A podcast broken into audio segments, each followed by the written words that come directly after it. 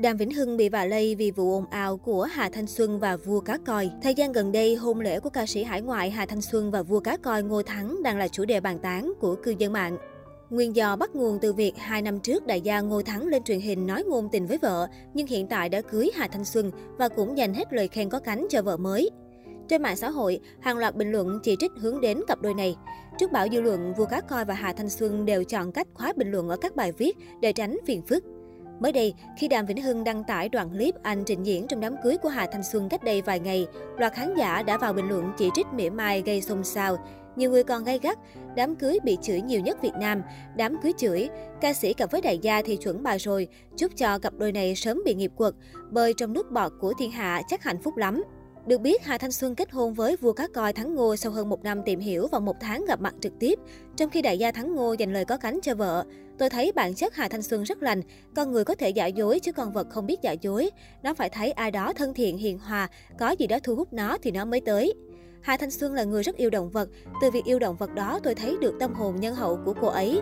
Khi Hà Thanh Xuân biết tôi chơi cá coi, cô ấy cũng có tình cảm đặc biệt với chúng. Hà Thanh Xuân rất hợp với nghề cá coi. Có một lần tôi dẫn vợ tới một cái hồ, toàn bộ cá trong hồ đó do mình tôi nuôi từ bé, chưa tiếp xúc với con người. Nhưng khi Hà Thanh Xuân ngồi bên hồ đó, toàn bộ cá coi đều bu lại. Đây chính là sự sắp đặt của định mệnh. Cuộc hôn nhân của cặp đôi khiến dân tình tranh cãi kịch liệt bởi nghi vấn nữ ca sĩ từng là người thứ ba. Tất cả xuất phát từ việc netizen phát hiện trước đây Thắng Ngô vẫn còn xuất hiện trên một chương trình truyền hình và gây xúc động khi dành nhiều lời ngôn tình cho vợ. Thì nay, anh đã sánh đôi bên người vợ mới. Bên cạnh đó, cộng đồng mạng còn chê trách vì đại gia bội bạc với người vợ cũ, người từng ở bên khi anh khốn khó. Clip hai vợ chồng xuất hiện ở một game show cách đây 2 năm được chia sẻ rầm rộ khắp nơi. Trước áp lực dư luận, cả Thắng Ngô và Hà Thanh Xuân đều âm thầm khóa chế độ bình luận công khai, không đưa ra bất cứ lời giải thích nào trên mạng xã hội. Tuy nhiên vì những lời đồn thổi ngày càng lan rộng, có chiều hướng lệch lạc nên cuối cùng vua cá coi đã phải lên tiếng. Theo đó, chia sẻ trong cuộc trò chuyện với luật sư Trần Quốc Vũ, Thắng Ngô khẳng định Hà Thanh Xuân không phải tiểu tam như lời đồn.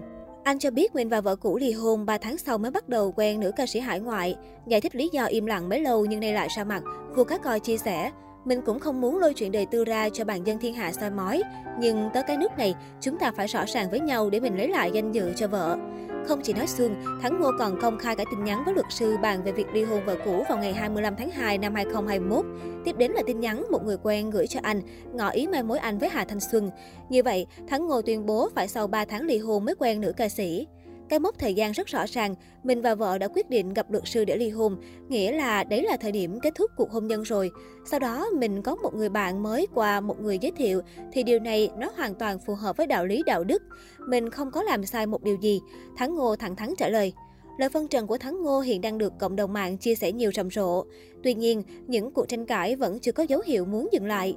Hà Thanh Xuân sinh năm 1988 tại thành phố Hồ Chí Minh. Cô bán duyên nghệ thuật từ khi 17 tuổi và từng gây chú ý tại cuộc thi tiếng hát truyền hình thành phố Hồ Chí Minh 2005. Thời điểm đó, giọng ca 8X giành giải tư chung cuộc. Sau đó, Hà Thanh Xuân sang Mỹ định cư và cộng tác cùng một số trung tâm giải trí lớn. Nhờ vậy, nữ ca sĩ có mối quan hệ thân thiết với nhiều nghệ sĩ.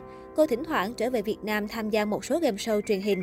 Vốn dĩ từng nhận không ít sự ủng hộ từ khán giả, nhưng ồn ào sau khi kết hôn cùng đại gia Thắng Ngô đã làm hình ảnh của Hà Thanh Xuân bị ảnh hưởng phần nào trong lòng người hâm mộ.